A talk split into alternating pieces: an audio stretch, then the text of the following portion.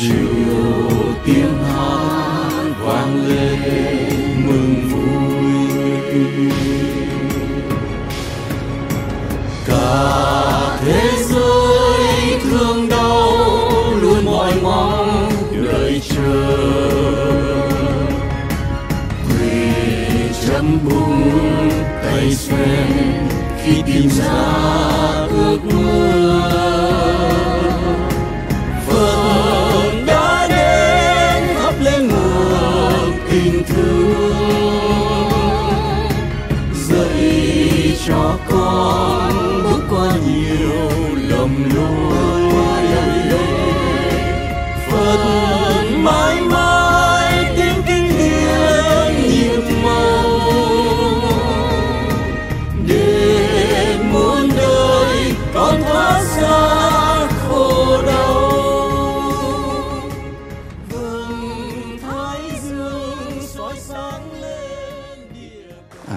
À, Bổn sư Thích Ca Mâu Ni Phật.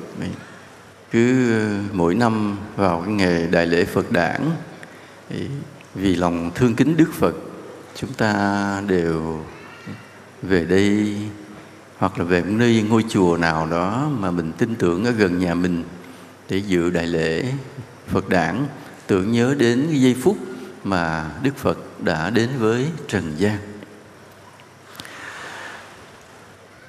Nhiều cái học giả họ có cái lối tư duy. Họ cho rằng đó là tư duy khoa học khách quan vượt ra ngoài những cái tín ngưỡng thông thường để tìm hiểu về một tôn giáo về một cái triết thuyết về một tính điều. Ừ, họ cắt bỏ hết những điều họ cho là huyền thoại. Họ chỉ nghiên cứu quan sát tôn giáo trên cái góc nhìn của con người thực tế. Và họ cũng đem cái quan điểm đó đi vào trong đạo Phật. Tại sao và mà họ lại cho rằng là phải cắt bỏ hết mọi cái huyền thoại khi nghiên cứu một tôn giáo? Thì bởi vì họ nghi ngờ, họ nghi ngờ rằng khi con người có cái niềm tin đối với thần thánh của mình thì sẽ thêu dệt nên những cái câu chuyện huyền thoại đặc biệt để tô điểm cho hình ảnh của một vị giáo chủ của mình. Và họ nghiên cứu trong lịch sử như vậy. Họ thấy rằng, họ thấy ví dụ như um, đạo Kitô vậy, thì người ta tôn thờ thượng đế. Và cái thượng đế là điều không có thật, là một người không có thật trên trần gian. Chỉ là một khái niệm do con người tạo ra qua nhiều thế hệ, qua nhiều bậc tiên tri được viết lại trong cựu ước chứ cái nhân vật được gọi là thượng đế chưa từng xuất hiện trên lịch sử loài người, mà chỉ là do con người viết ra tạo nên rồi cứ tin ra rồi con người gán cho bao nhiêu cái đức tính cao siêu vào trong thượng đế. Chứ còn không ai thấy thượng đế cả, chỉ có tin mà thôi. Mà nếu cái niềm tin này mà đổ vỡ thì tôn giáo đó sụp đổ liền. Nên họ phải duy trì cái niềm tin. Bằng bất cứ giá nào phải duy trì niềm tin, tốn bao nhiêu tiền bạc công sức phải duy trì cái niềm tin cho tín đồ. Vì nếu tín đồ không còn tin vào sự mầu nhiệm cao siêu thiên liêng của thượng đế nữa thì tôn giáo đó vất. Do đó họ đầu tư tất cả các công sức để giữ cái niềm tin cho tín đồ.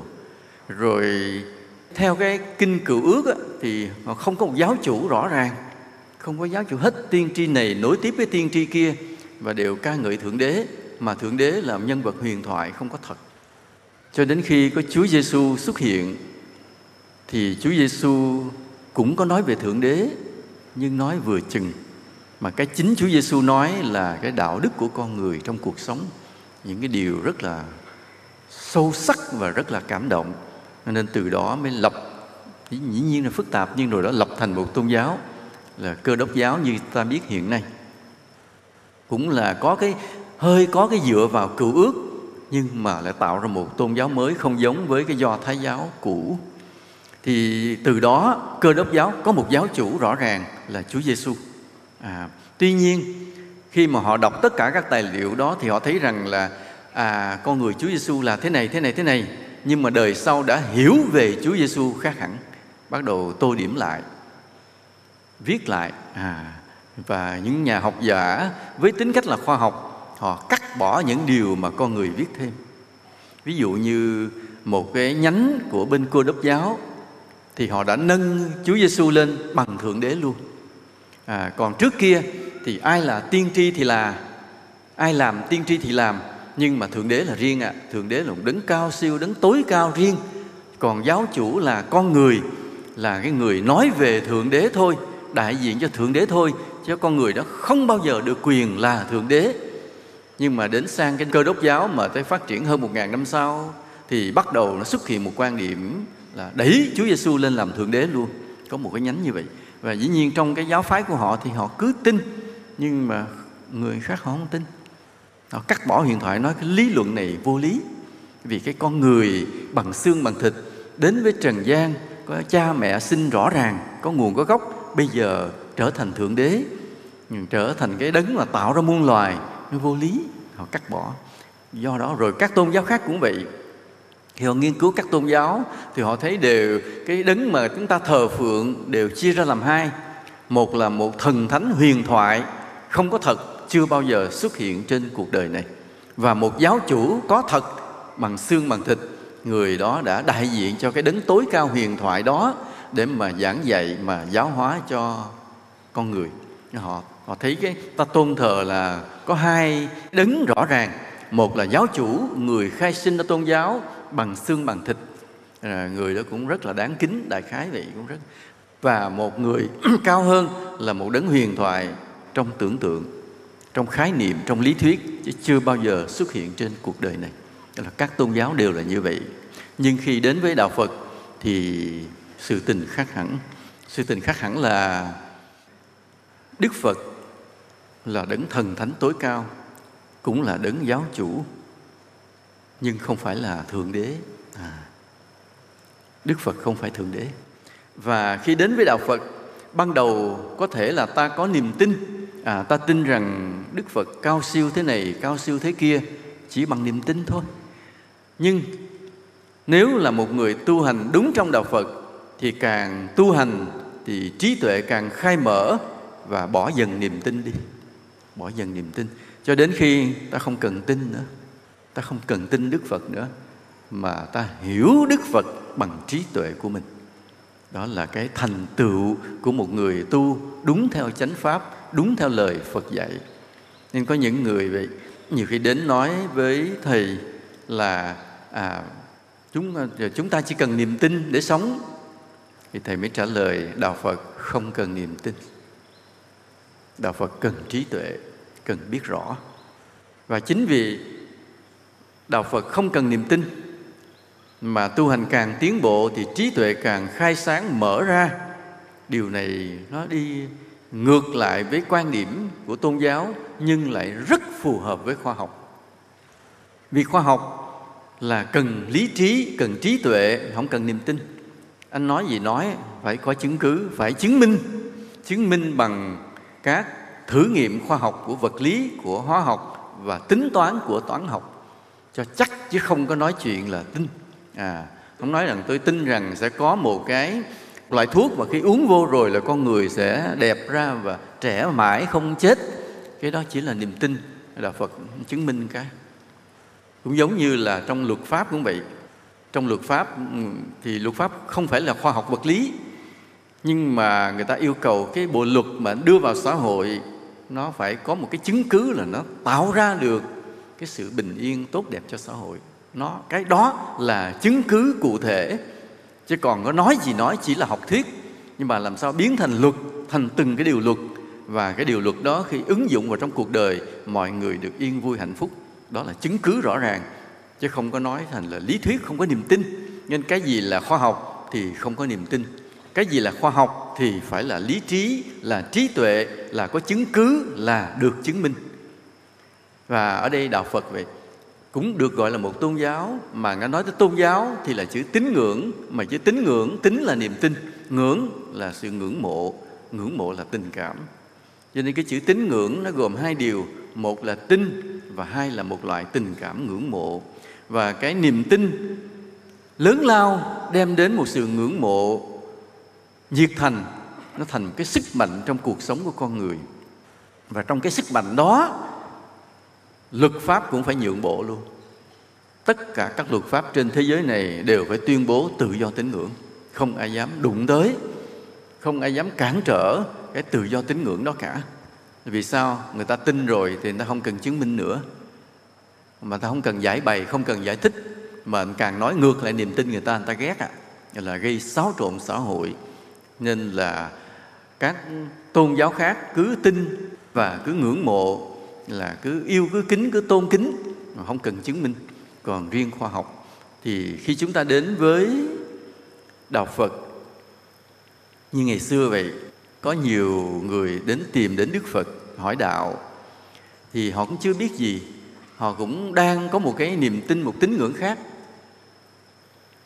thì đức phật, đầu tiên đức phật nói về luật nhân quả nghiệp báo. À là đức phật nói, nhân này quả này, nhân này quả này, nhân này quả này. Kiếp trước ta làm điều này, kiếp sau ta sẽ phải có cái điều này. Kiếp trước ta từng bố thí, kiếp sau ta sẽ được giàu sang. Kiếp trước ta từng sống với tâm hạnh hiền lành từ bi, tùy hỷ, kiếp sau ta sẽ được gương mặt đẹp đẽ kiếp trước ta thường hay dùng sức khỏe của mình để lao động phục vụ giúp đời. Thì kiếp sau ta được cái sức mạnh cơ thể tự nhiên. À, kiếp trước ta có cái điều gì hay dạy dỗ hướng dẫn người khác không có tiếc rẻ kiếp sau ta được trí tuệ thông minh. Nghĩa là nghĩa là ngài cứ nói về luật nhân quả và ngài kể nhiều câu chuyện về luật nhân quả ở tiền kiếp. Thậm chí ngài kể câu chuyện tiền kiếp của cái người mà đang đến hỏi ngài về đạo lý thì làm cho người kia bắt đầu có cái niềm tin và hiểu nhân quả. À luật nhân quả là một điều đặc biệt vừa phải tin vừa phải hiểu. À, nó khác với các cái tính điều các giáo điều của các tôn giáo là cứ tin mà không cần hiểu cứ tin thôi. À anh cứ tin có một thượng đế cao siêu cứ tin đi tin đi. Rồi từ từ hiểu sao. Còn luật nhân quả hệ anh tin có luật nhân quả thì anh phải hiểu cái quy luật của nó gieo nhân gì thì gặt quả gì. Nên ta dùng cái chữ tin và hiểu. Nhưng mà luật nhân quả, về luật nhân quả có phải khoa học hay không, mà vẫn còn cái chữ tin ở trong đó. Vẫn còn phải tin. Để ta chấp nhận, đón nhận luật nhân quả, ta phải tin. Như vậy luật nhân quả có tính khoa học hay không? Đây là cái chìa khóa của mọi cái tri thức, trí tuệ của vũ trụ này. Luật nhân quả có khoa học hay không? Vì ta còn phải tin mà. Hiểu thì đúng là khoa học rồi hay là người mà gieo nhân này thì phải gặt quả kia.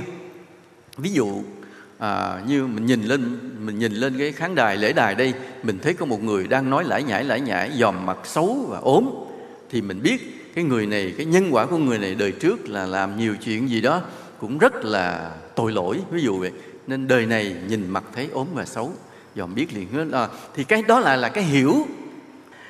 Thì cái hiểu đó là có tính khoa học rồi nhưng mà phải tin tin là có một cái luật nhân quả bí mật chi phối hết trong vũ trụ này. Chi phối hết trong vũ trụ này. À thì cái tin đó liệu nó có phải là tính khoa học hay không? Đây đây là vấn đề rất là lớn.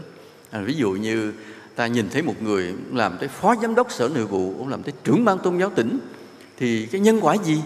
Thì đời trước ta phải hiểu ngay là cái người này thường lo cho cái tín ngưỡng lo cho đạo đức lo cho đạo giáo ở trong cái khu vực của mình và tinh thần trách nhiệm rất là cao. À hệ đình chùa gì cũng có cái, tinh thần ráng lo lắng cho mọi người hết nên kiếp sau tự nhiên mình ốm địa vị rất là cao. Nhưng mà cái chỗ này ta còn phải tin có luật nhân quả thì cái chỗ cái tin này liệu luật nhân quả có phải là một khoa học không? Thì đây là chỗ này đây.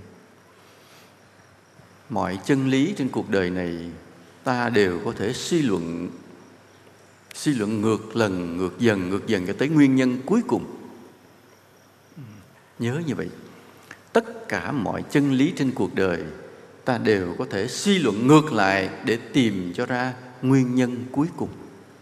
Thì nhắc lại câu này, mọi người nhớ dùm tất cả mọi chân lý trên cuộc đời này ta đều có thể suy luận ngược để tìm dần tìm dần cho tới nguyên nhân cuối cùng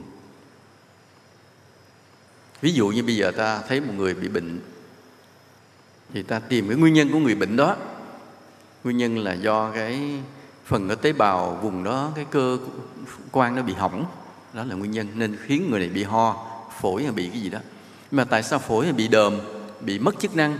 Nguyên nhân trước đó nữa là bị nhiễm khuẩn. Mà nguyên nhân trước đó tại sao bị nhiễm khuẩn? Là bởi vì họ có tiếp xúc với một cái người bệnh khác và bị lây nhiễm loại virus đó nhưng mà cũng có nhiều người tiếp xúc tại sao không bị? Nguyên nhân được tìm ra nữa là vì kháng thể miễn dịch hệ thống miễn dịch của người này yếu. Thế tại sao nguyên nhân hệ thống miễn dịch của người này yếu? Bởi vì người này vừa bị bẩm sinh theo cái gen của cha mẹ mà vừa là cái cuộc sống người này có những cái điều bất lợi. Thế tại sao họ lại bị cái gen của cha mẹ? Đấy, nghĩa là ta cứ suy luận dần suy luận dần suy luận dần cho tới nguyên nhân cuối cùng. Và xin thưa quý vị nguyên nhân cuối cùng không bao giờ chứng minh được. Tất cả các khoa học đều như vậy. Nghĩa là ta có thể, từ một sự kiện, ta đều có thể tìm nguyên nhân của nó dần dần phân ngược ra tìm nguyên nhân phía trước đó trước đó trước đó trước đó, cho tới nguyên nhân cuối cùng. Và nguyên nhân cuối cùng này không bao giờ chứng minh được. Giống như trong toán học. Tất cả một hệ thống toán học toán học. Tinh vi cao siêu đến nỗi ta tính được cái đường đi của phi thuyền đi lên sao hỏa đi về. Như vừa rồi vậy, cái phi, tên lửa SpaceX của Tesla, của hãng Tesla do nhà khoa học Elon Musk là được NASA thuê để đưa các phi hành gia từ mặt đất lên ráp nối vào trên trạm không gian ở trên quỹ đạo. Và khi cái phi thuyền nó bay lên, từ dưới đất nổ bay lên bay lên quỹ đạo rồi tới khi ráp nối đó, các phi hành gia không thò tay làm một chuyện gì cả. Tất cả máy móc làm hết. Thì ta phải hiểu rằng cái sự mà tính toán của máy móc, cái sự tự động hóa, nó tới mức độ chính xác trên từng một phần 10 mm nó mới ráp nối vô được. Phải không ạ? À? phi thuyền nó bay lên và tới cái trạm vũ trụ, nó ráp vào các khoang, nó vặn kín lại, chặt lại để không cho không khí, không cho hở mà không khí bị thoát ra các khoang bắt đầu cửa mở các phi hành gia mới đi từ mặt đất đi vào trong cái tàu trong cái trạm vũ trụ đó rồi bắt đầu nhả cái trạm vũ trụ ra nhả cái phi thuyền ra phi thuyền quay trở về trái đất đáp xuống lại. Thì ta hiểu cái sự tính toán nó tới mức độ nào. Tới siêu siêu siêu siêu máy tính. Nhưng tất cả những bài toán đó, những siêu siêu siêu siêu máy tính đó bắt đầu từ cái căn bản một cộng một là hai. Tại sao một cộng một là hai? Ta có cần chứng minh không? Ta tin à? ta nhìn thấy à? ta chứng minh. Và cũng từ một cái định đề, ta gọi là định đề Euclid, bởi vì do nhà toán học Euclid tìm ra. Và ông tuyên bố là định đề này là chân lý, nhưng không thể chứng minh. Từ một điểm bên ngoài một đường thẳng, ta chỉ có thể vẽ một đường song song với nó và chỉ một mà thôi. Câu này ta thấy nó là một chân lý đương nhiên, mà chứng minh không ra hồi nhỏ khi thầy học toán tới chỗ này, thầy ngày, thầy đêm thầy tìm cách thầy chứng minh. Để thầy nói, cái gì cũng phải chứng minh được. Nhưng mà khi đem lên trình ông thầy mình những cái lý luận của mình, thưa thầy, em chứng minh nè, em chứng minh định đề Euclid ông nói, em dùng cái đã có để chứng minh cái chưa có. Người ta đã bó tay rồi. Nghĩa là cả mấy ngàn năm qua người ta đều bó tay cái định đề này không chứng minh được, chỉ công nhận thôi. Nhưng mà từ cái định đề đó ta dựng nên cả một hệ thống toán học, xây dựng thành cả một cái thế giới văn minh như thế này nên ta nhớ một điều thế này. Mọi chân lý đều có thể truy tìm nguyên nhân, mọi sự kiện, sự việc đều có thể truy tìm nguyên nhân cho tới nguyên nhân cuối cùng, nhưng nguyên nhân cuối cùng không bao giờ chứng minh được. Đó chính là luật nhân quả nghiệp báo. Luật nhân quả nghiệp báo vậy là cái nguyên nhân cuối cùng của mọi sự vận hành của thế giới này và ta không bao giờ chứng minh được, phải chấp nhận thôi giống như các nhà toán học đã phải chấp nhận là định đề Euclid, cũng giống như tất cả mọi người phải chấp nhận một cộng một là hai. Và chúng ta chấp nhận có luật nhân quả, đừng đòi hỏi chứng minh, vì cái người đòi hỏi chứng minh sẽ trở thành ảo tưởng. Đến với đạo phật là vậy đó, tất cả mọi điều ta đều phải hiểu bằng trí tuệ, không có niềm tin, và ta chỉ chấp nhận một điều duy nhất là luật nhân quả, vậy thôi đó. rồi khi mà con người ta đã hiểu được luật nhân quả rồi, đức phật mới bắt đầu dạy đến những cái triết lý cao siêu, đưa đến sự giải thoát. Thường thường sau buổi thuyết pháp đó, hầu hết người ta đều chứng được quả tu đà hoàng đều chứng được quả tu tâm vỡ tâm khai mở ra liền, bắt đầu trí tuệ hiền hữu trong nội tâm của mình và hiểu được mọi điều của cuộc sống dần dần ra. Đó là như vậy. Thì ở đây, đức phật đến với thế giới này kết hợp cả hai cái phương diện là một giáo chủ có thực, là một con người lịch sử bằng xương, bằng thịt. Và yếu tố thứ hai là yếu tố thần thánh tuyệt đối. Đây là điều rất là lạ.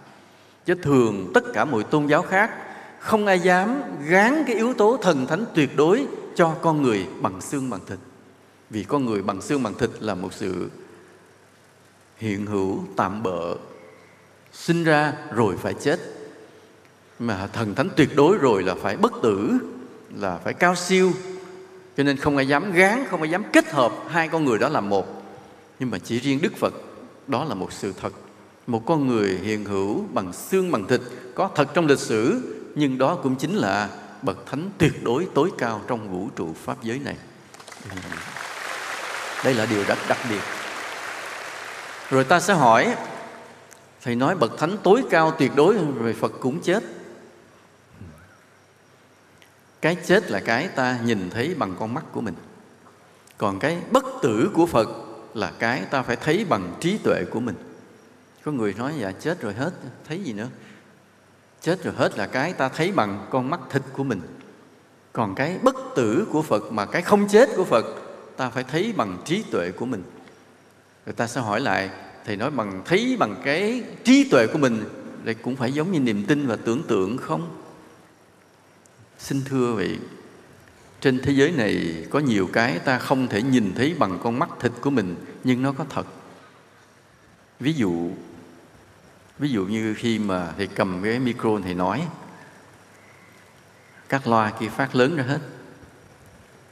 Thế là cái gì mà nó nối từ cái micro này đến các cái loa kia? Không có sợi dây nào hết. Nó là cái gì? Sóng sóng điện từ từ cái micro này nó chạy qua cái khu bắt sóng đằng kia. Nguyên hệ thống xử lý cực kỳ phức tạp, mà phải bao nhiêu người ngồi để canh chừng, để điều chỉnh.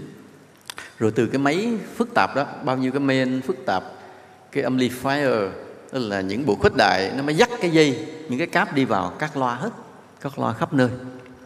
Tiếng vang ra. Thì cái sóng vô hình này mắt thịt ta không thấy nhưng nó có không? Nếu không có thì làm gì ta nghe tiếng vang rền đều ấm là hay như vậy? Đó, trên cuộc đời này có những điều mắt ta không thấy nhưng ta phải hiểu bằng trí tuệ. Những nhà khoa học đã tính toán được cái sóng phát ra từ cái micro này về kia tính toán bắt ra xử lý làm cho nghe cái tiếng rất là hay rất là trầm rất ấm rất là vang. Dù cái người nói rất là dở à, dù cái người nói khào khào không ra gì nhưng mà hôm qua bộ xử lý rồi, ta nghe cái tiếng nói rất là là hay. Ta tưởng cái ông trên này ông cái giọng ông hay lắm, nhưng sự thực giọng ông không hay.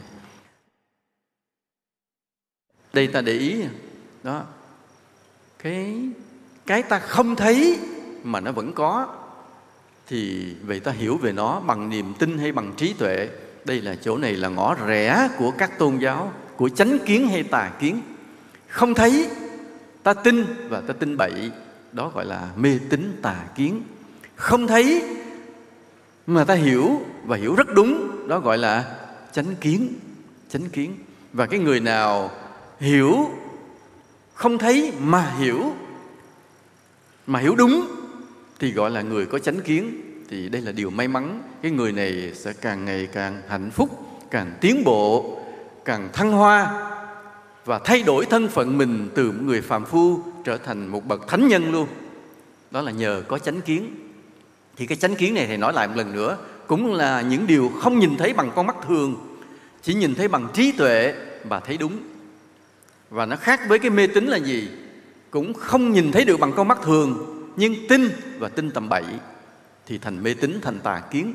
Và một người có mê tín, có tà kiến rồi, thì dù cả đời tu hành vất vả, mất bao nhiêu công lao cũng không có công đức gì cả, không có phúc gì cả. Và cái thân phận mình càng ngày càng thấp kém xuống dần dần.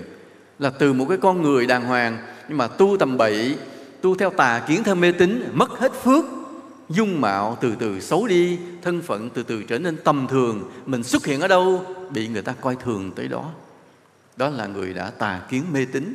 Còn có người có chánh kiến là ta cũng vậy. Thấy được cái chân lý không phải bằng mắt thường mà thấy bằng trí tuệ và thấy đúng thân phận mình từ từ thay đổi phước từ từ tăng lên uy lực từ từ lớn ra xuất hiện ở đâu được mọi người yêu kính tới đó, đó và từ bỏ thân xác này ta còn có nhiều cái cõi để mà an trú. Đức phật ta cũng vậy. Mắt thịt mình nhìn thấy ngài có đến có đi có sinh có diệt nhưng cái pháp thân của ngài cái thánh tính của ngài là bất diệt là tuyệt đối nói cái thánh tính ngài là bất diệt là tuyệt đối, chỗ này cái ngôn ngữ của ta không thể nào hiểu được. Mà đây thầy cố gắng thầy trình bày một chút xíu. Vui lòng mọi người ráng để ý giùm thầy, vì ta hiểu được một điều này là một điều rất là thú vị. Nói ví dụ thế này. Ví dụ như bây giờ ta nhìn một người đẹp và một người xấu, thì ta lòng ta thế nào? Ta, đầu tiên ta phân biệt à đây là người này đẹp, người nào xấu. Ta mới phân biệt thôi. Sau đó có một cái tình cảm nó khởi lên là ta thích cái người đẹp và ta chê cái người xấu. Đó là, thứ hai đó là tình cảm. Rồi sau cái tình cảm nó bắt đầu mới tới hành động. Hành động là gì? Ta tới ta xum xoe tới người đẹp và ta quay lưng với người xấu. Đúng không ạ? À? đó là cái diễn trình của, cái tiến trình của tâm lý như vậy.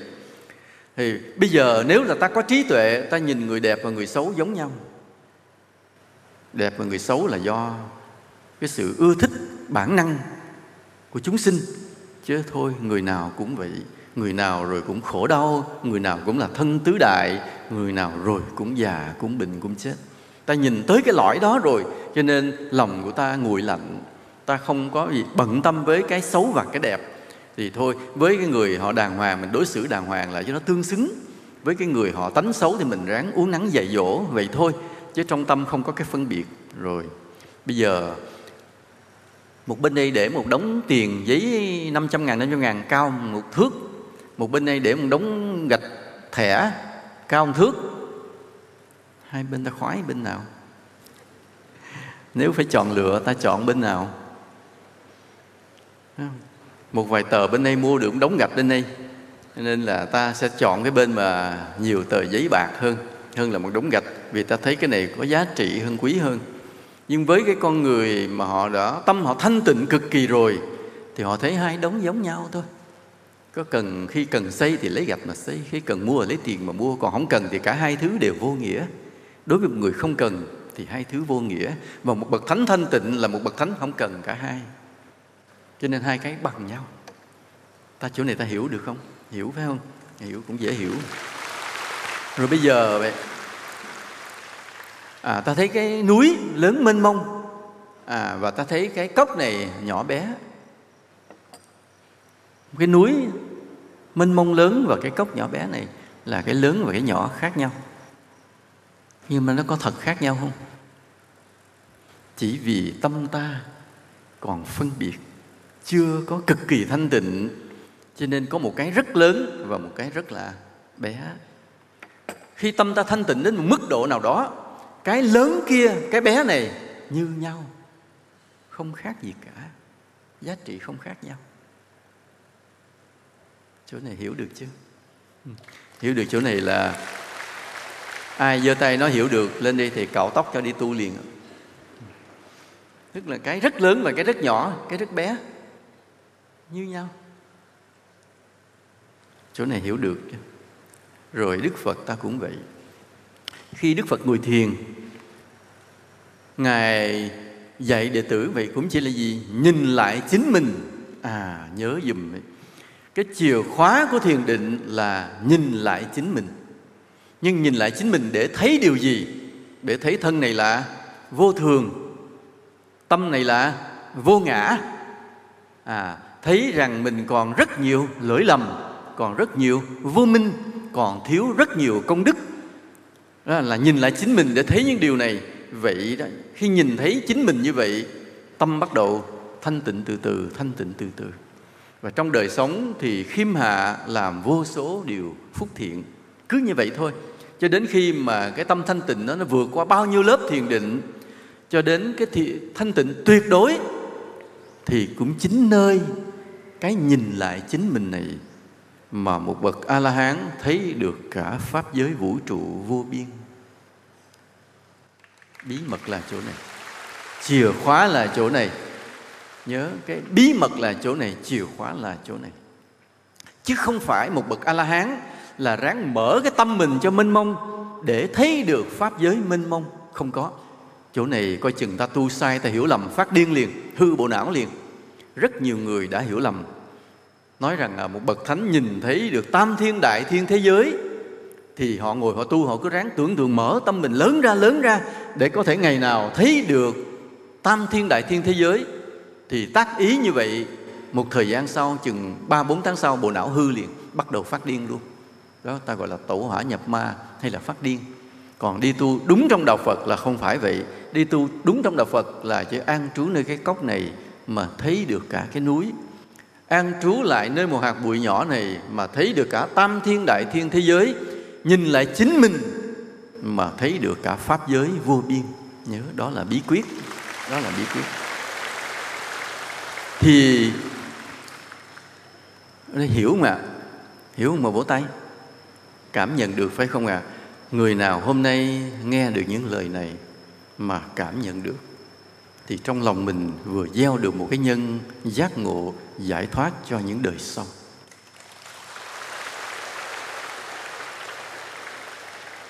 Trừ những người vừa nghe vừa ngủ gục. Nãy giờ thấy có mấy người liêm diêm rồi đó. Nên khi mà các nhà khoa học họ nghiên cứu về tôn giáo, họ cắt bỏ hết những cái huyền thoại, cắt bỏ hết những huyền thoại rồi thì tất cả những tôn giáo chỉ còn trơ trụi lại một vài điều giản dị một người giáo chủ ăn hay nói giỏi, những người tín đồ bị thuyết phục và đi theo. Họ chỉ suy nghĩ ra như vậy thôi. Nhưng khi đến với đạo phật rồi, ta đụng phải một giáo chủ kỳ lạ. Một giáo chủ không phải thuyết phục tín đồ tin, mà một giáo chủ dạy cho tín đồ có trí tuệ, hiểu biết. Uhm ngày hôm nay vậy người ta ngưỡng mộ những con người gây được ảnh hưởng cho xã hội là những tỷ phú, những đại gia công nghệ. Nhưng rồi làm sao? Như ta đã nói hôm qua vậy, cái công nghệ tiến tới đâu thì đau khổ tiến theo tới đó. Khoa học tiến tới đâu thì dịch bệnh tiến theo tới đó. Không bao giờ ta sẽ có một cái nền y học mà có thể chữa bệnh cho con người. Không bao giờ bị bệnh, nhớ dùm điều đó vì sao? Vì đức phật đã nói rồi, già bệnh chết là chân lý, là quy luật tất nhiên. Tiền ta tới đâu, bệnh sẽ theo tới đó, đau khổ sẽ theo tới đó, khoa học tiến bộ tới đâu thì bệnh tật cũng theo tới đó và đau khổ cũng theo tới đó. Nên chỉ có cái con đường đạo đức, con đường bát chánh đạo mới có thể giúp ta dừng lại mọi khổ đau, tìm đến được sự giác ngộ và trên thế giới này có một con người vĩ đại đã mở ra điều đó cho nhân loại này. Đức phật vĩ đại bởi vì trí tuệ của ngài là tuyệt đối. Ta nhớ điều này vậy. Không một điều gì phật không biết. Dù nhỏ như một nguyên tử và bao la như là pháp giới vũ trụ, không điều gì phật không biết. Trí tuệ là tuyệt đối. Thứ hai, từ bi là tuyệt đối. Ngài thương tất cả chúng sinh, không sót một điều gì nhớ như vậy.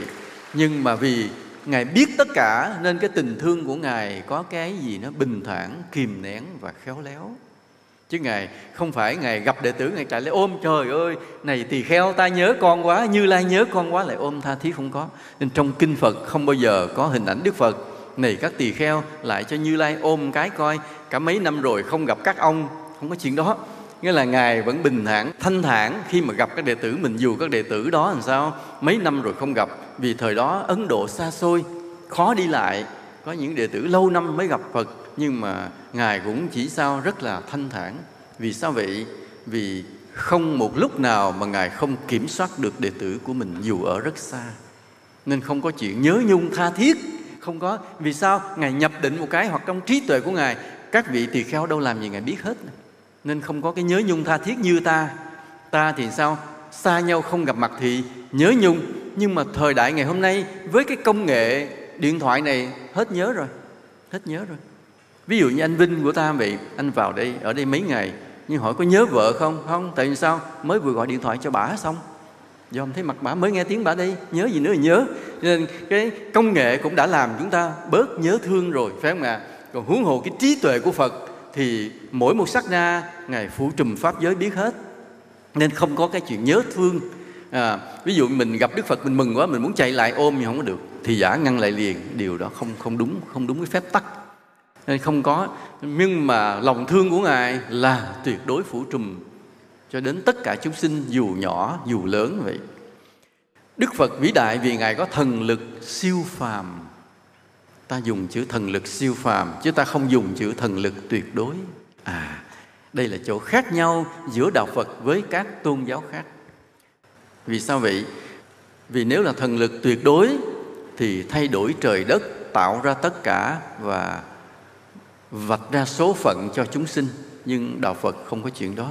Đạo phật không có vạch ra số phận của chúng sinh. Mỗi người tự vẽ nên số phận của mình qua cái luật nhân quả nghiệp báo mình sống tốt, đời mình hạnh phúc. Có đạo đức thì đời mình hạnh phúc, sống không đạo đức thì đời mình đau khổ. Chứ không có ai vạch giùm mình. Đây là chỗ khác nhau. Còn ở các tôn giáo khác, cái số phận của ta là do thượng đế tạo ra. Ta cứ xin và ngài sẽ vẽ cho ta cái con đường đi. Ta làm gì không cần biết. Ta tội lỗi, ác độc hay là gì không cần biết. Nhưng mà hễ ta xin thì ngài sẽ vẽ lại cái đường đi, số phận của chúng ta lại.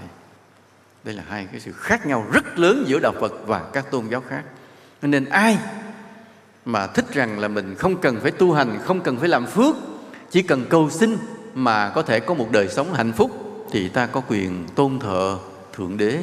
Vì theo cái lý thuyết của các tôn giáo đó, thượng đế là quyền lực tuyệt đối.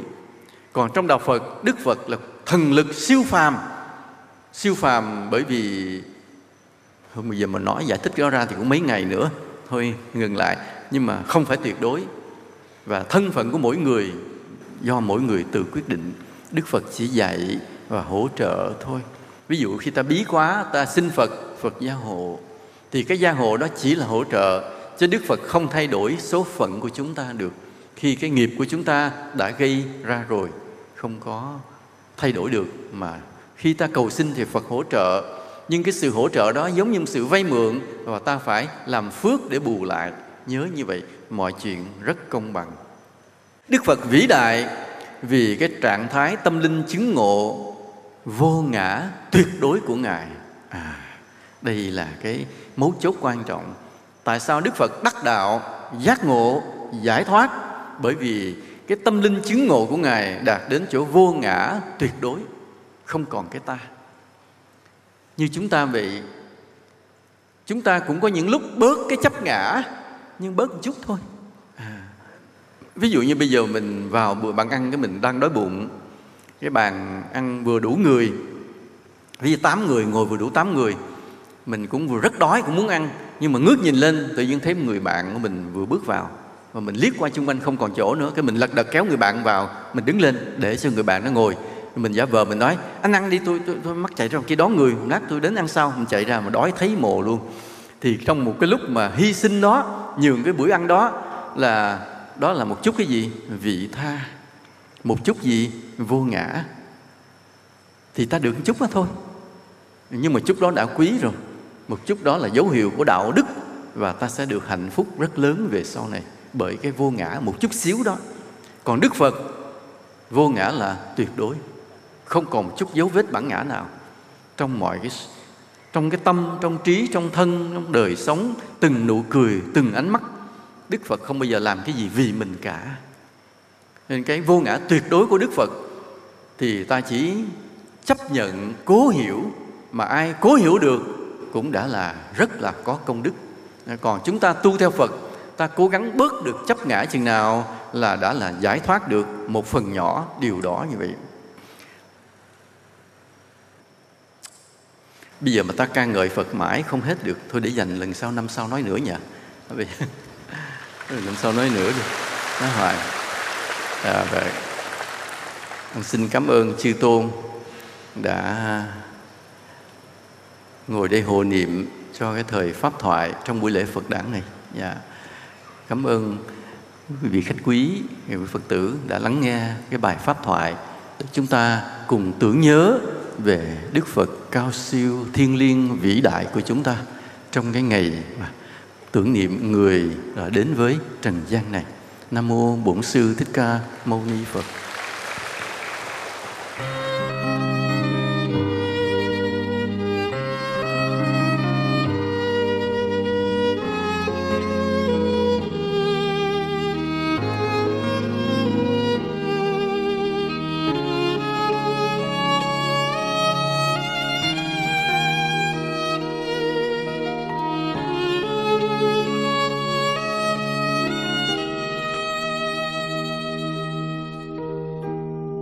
Con xin đem lòng tin kinh con xin dâng ngàn hương hoa, con xin dâng ngàn mây trong gió nhẹ.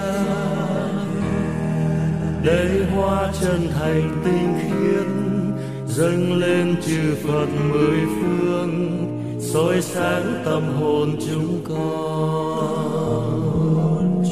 Ánh sáng hòa khắp